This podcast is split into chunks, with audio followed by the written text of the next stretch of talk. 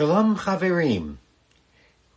Well, it's Wednesday and it's now 8 o'clock and I'd like to thank those of you to, who are joining me to join me. Let's give it a minute for people to decide to log on. Questions for this evening? I have a couple of things that I would like to talk about and I'll repeat our topic this evening as more people join our discussion. Cults, religion.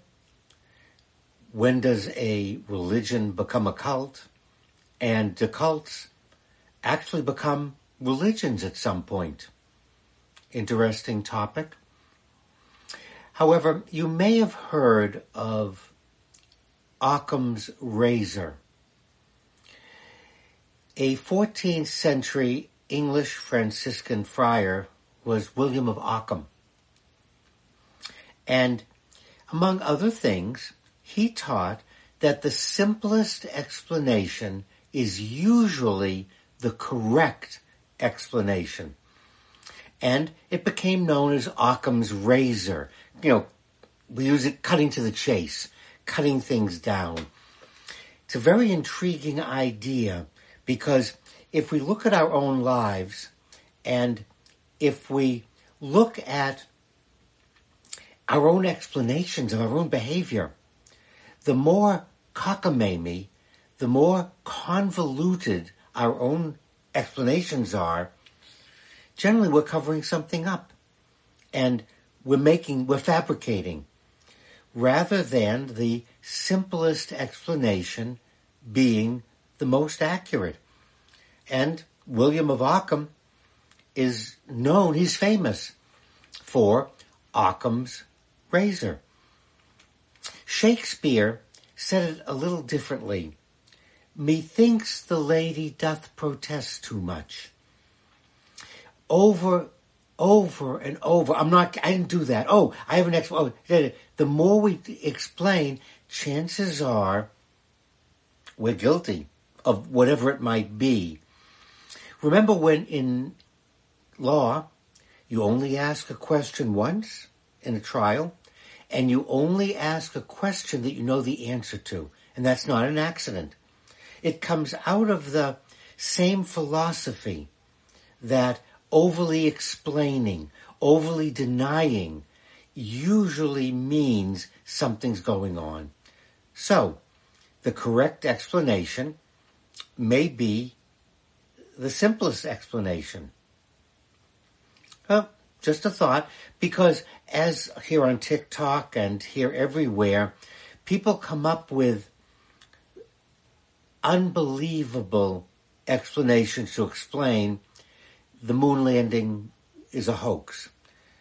The Kennedy assassination wasn't whatever we think it might be.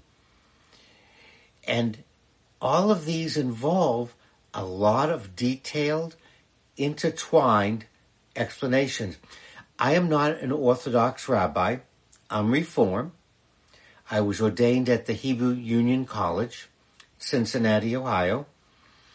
And I think of myself as open to a lot of different ideas and also a lot of different religions and different philosophies. They're worth studying. And not all religions are bullshit or conglomeration. You know, a lot of us have complaints with organized religion, not religion as it stands. And I have come to reach my own conclusions about the universe, about philosophers, about prophets, and where they fit in. But that doesn't mean that your particular beliefs are right or wrong because your beliefs. You know, there's different kinds of truth, and we often lose sight of that. Is there a Coke machine on Mars? Yeah, probably there is. There's, they're way ahead of us. That's called verifiable truth. We can send up a probe. We can send, eventually we'll send people, it can be examined. It's verifiable truth. But then there are truths in the universe that can't be verified through the five senses. And we have to reach our own conclusion about whether they're true or they're not true. Because they're not verifiable in the same way as a Coke machine on Mars. And people offer challenges all the time and say, gee, Rabbi, why don't you accept Jesus the Christ? Gee, Rabbi, why don't you accept, why don't you, no, because those aren't verifiable truths. Those are truths that each of us have to arrive at based on our own proof and evidence. What, how, what proof and evidence do we accept in order to reach these conclusions?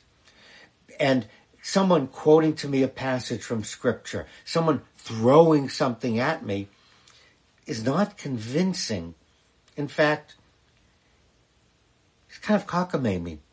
It's kind of out of the way. We could certainly have discussions and look at text, but just quoting something or throwing something and saying, why don't you believe is not, no, that doesn't work for my proof and evidence. I need a little bit more time. I need a little bit more. I need discussion with you. And religion, to say it's real or not real, again, that's just kind of silly. It really, really is. To make these um, general statements about something. You know, one can make a religion out of McDonald's. Gambling becomes a religion.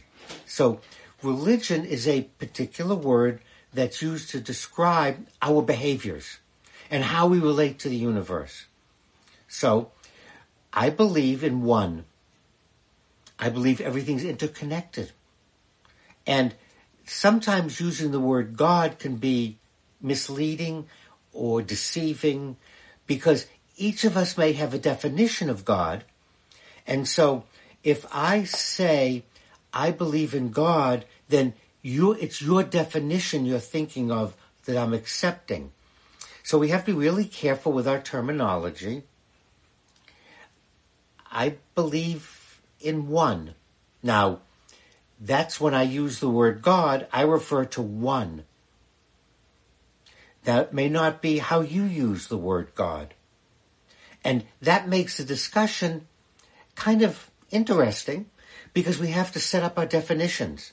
So before asking me, do I accept Jesus as the Christ? Do I accept Jesus as God?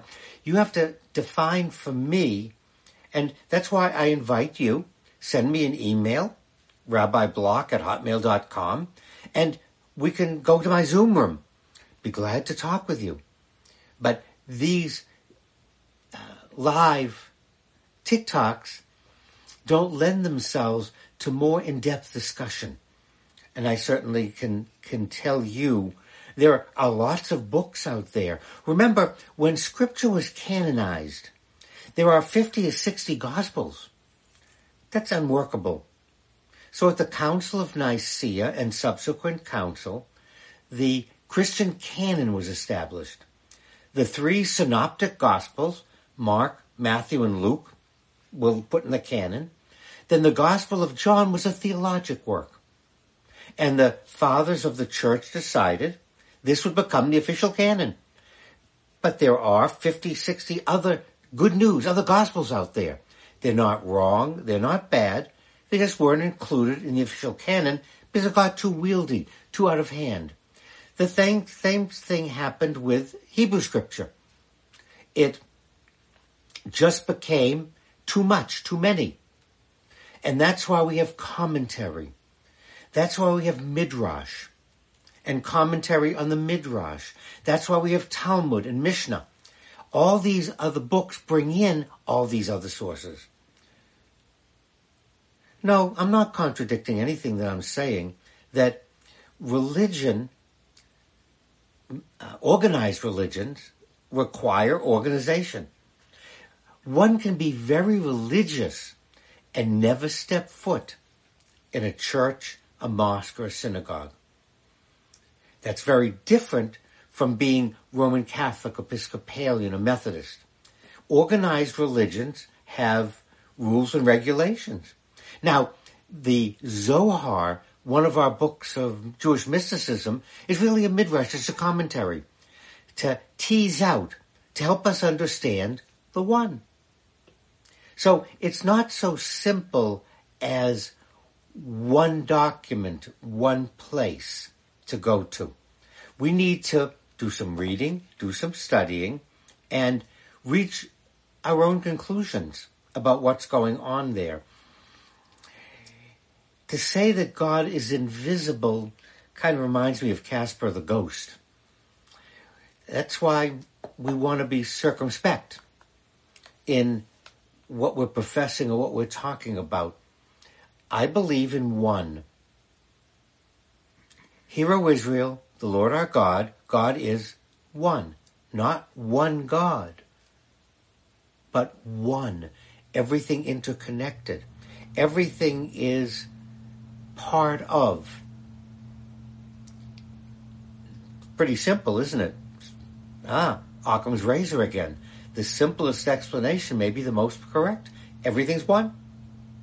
And as we try to understand, well, God's all knowing and all powerful. Well, could God create a rock he can't lift? Ha ha ha ha. We can come up with all kinds of other things.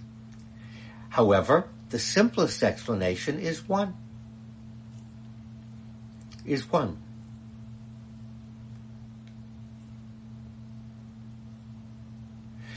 I believe in one. One what? One.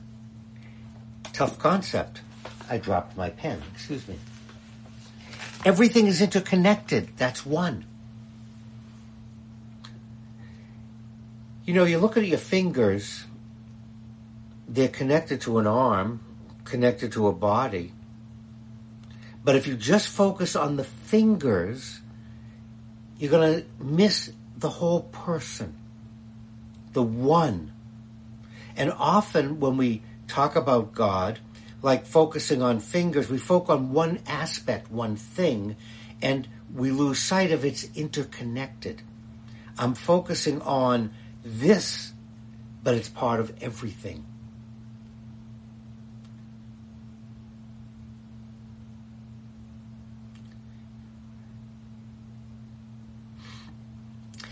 Speaking to God, talking to God, hmm, that's really a neat question. You know, prayer is just kibitzing with God. It's just having a conversation. Because if, well, not if, this is my belief, doesn't have to be yours. And we often focus on, focus on inconsistency. We focus on the pieces rather than sitting back and experiencing the universe, experiencing everything that's out there. Even the idea of the Trinity, remember the Trinity is a mystery, is a miracle of three in one. It's not three. It's not three things kind of put together like a pen, a finger, and a nose. The Trinity is three in one uh, again, we come back to the one. Hmm. Now, if that resonates with you, it does. If it doesn't, it doesn't. Mm-hmm. We just want to be careful to separate out organized religion from religion. We can have a spiritual, personal experience that's not dictated by any rules or regulations of an organized religion. Look, baseball is an organized sport. Football is an organized sport. If you show up on the baseball diamond with a football, you're in the wrong place, wrong game. It's not right or wrong. We're playing baseball. And it has rules. When you walk into a mosque, a synagogue, a Roman Catholic church, an Episcopal church, there are rules that dictate how we behave, what we say, and the service is organized around rules. Hence, that's why we talk about organized religion. But that's just a piece. That's why we use an adjective, organized religion. Spirituality is our experience of everything that's not us. Religion is how we organize our lives. Remember, I said you can make eating at McDonald's a religion. You can make gambling a religion because that's how you organize your life. So religion isn't always about prayer, worship, and God.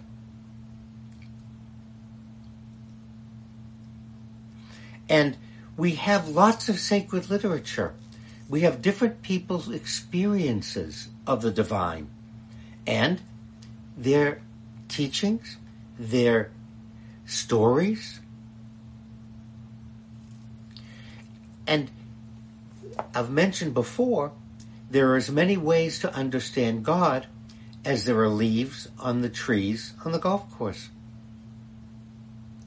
And it's up to each of us to kind of look at how this relates. How do we relate?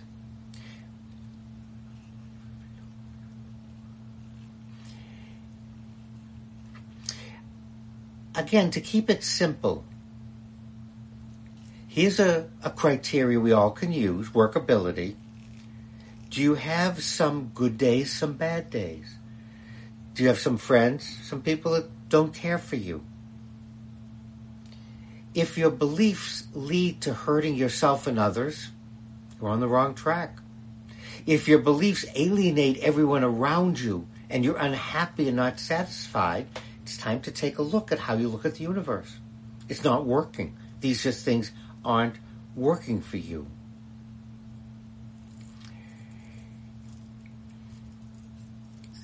If I accept the Torah as literal, I'm going to be leading a different lifestyle than the one that I, be- I believe that the Torah is truth and it's not true. That's my belief and I find it works for me. It's simple.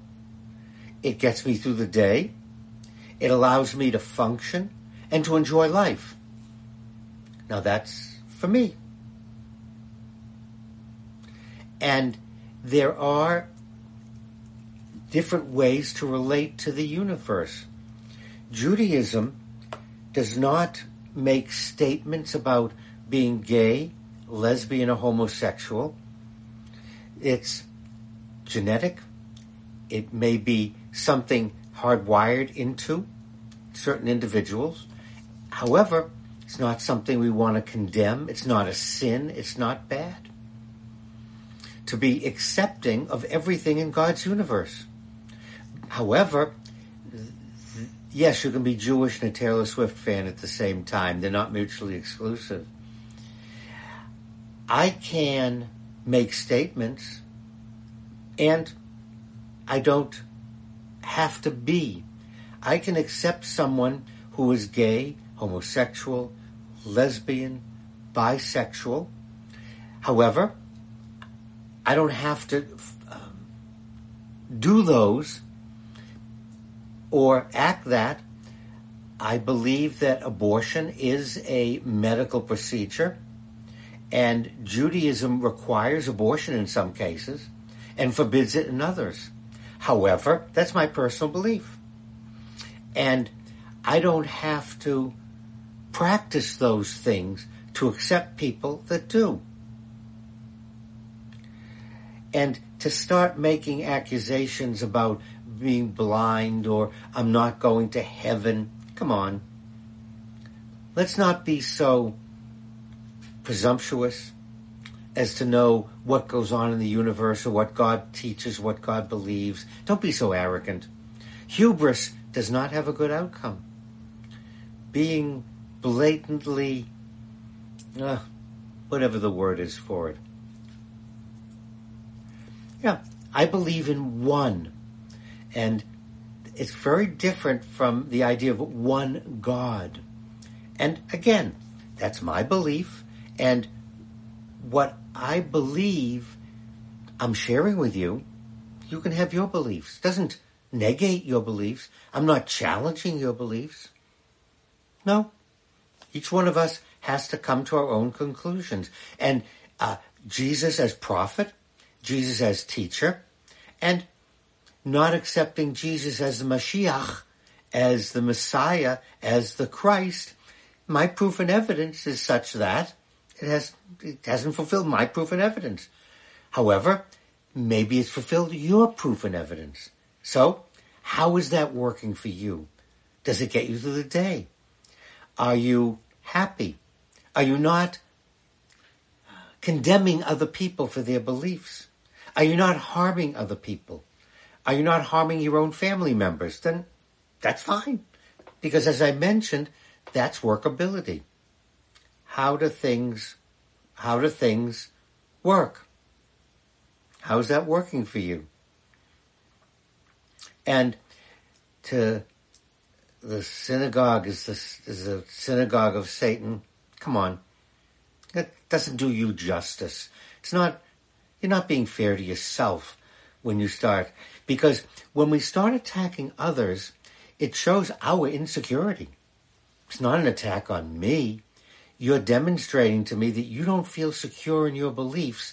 So the only way to kind of cover that up is to strike out, to attack, to act out.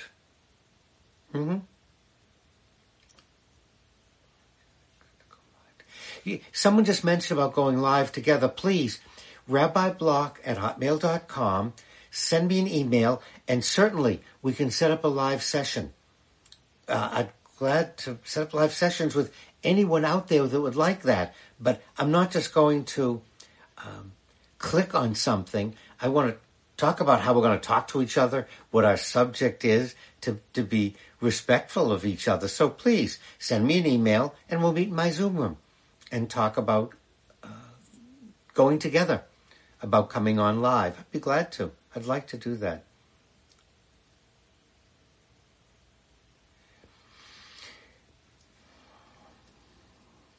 Keep in mind that in Judaism, we have no central authority no pope, no cardinals, no bishops. Each of us as rabbis speak for ourselves. And my job as rabbi, the word rabbi means teacher. So my job is to teach and then get out of the way so you can develop your own beliefs and answer questions. That's why I'm live on TikTok to answer questions. In terms of conversion, Again, the book of Ruth. Your God will be my God, your people will be my God people. Whether thou goest, I will go. That's the basis for conversion to Judaism. Now, what do you need to say that? My Orthodox colleagues have a whole list of criteria and say this is what you need to or should believe to convert. Within the Reform movement, we offer classes, and the goal of these classes is to say to you, have you learned enough? Or would you like to learn more? Or what would you like to learn more about? So we're going to tailor conversion so you can accept the God of Israel and, and the Jewish practice, Jewish traditions. It's a little bit different from the Orthodox that already have decided what you need to believe and they're going to teach it to you.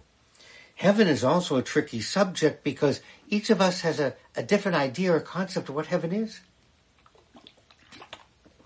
For me, heaven is uniting with the one without my body. Remember each, uh, remember, I believe that we are spiritual and we have a material existence. At some point, the material body decays, it diseases, it falls away. Um, nothing lasts forever. Nothing's permanent. Nothing's permanent. The spirit then reunites with the one. Now, if that's what you mean by heaven, then yes. If you're thinking of heaven as um, playing video games for eternity, eating food and not gaining weight, that's not what I'm thinking. But that doesn't mean you're wrong. Just not what I have come to understand. No, um, I I take a medication, and this is subcutaneous bleeding. That's what you're seeing on the screen. No, I don't. I don't. That's not a cancerous growth of any kind. And if you've had can, contact with some older people, even some younger people, they're taking blood thinners, you'll notice that there is subcutaneous bleeding or easy bruising.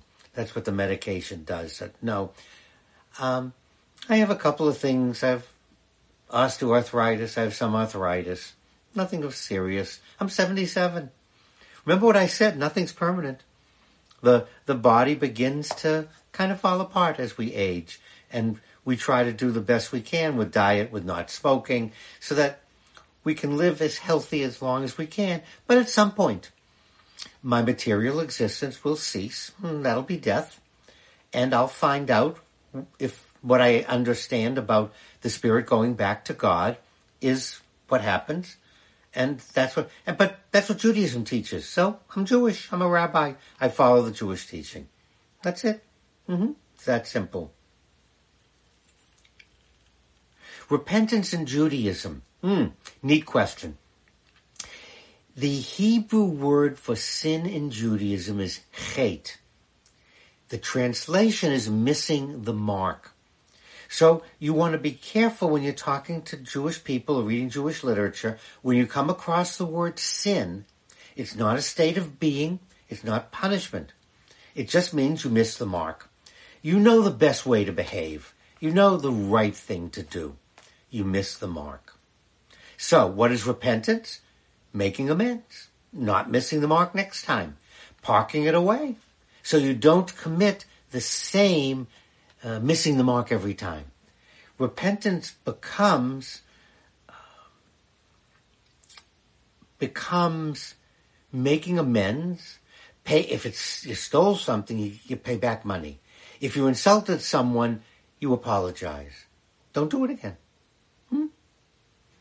That's it. Nothing. Nothing deep about it. It's as I'm saying, as Occam would say, it's really very simple. You insulted someone, apologize. You acted incorrectly, act correctly next time. Mm-hmm. And we can returning to a better version of yourself. That's repentance. Somebody just just asked that as a question or posted that. Yes. You, you know, Grandma, yet turn to Judaism, Christianity. Grandma told you the right way to behave. You say please, you thank you. You don't insult people. You don't embarrass people in public. Mm-hmm. You know. And so, what's the correct way to behave? And so in Judaism, chet means you miss the mark. Mm-hmm.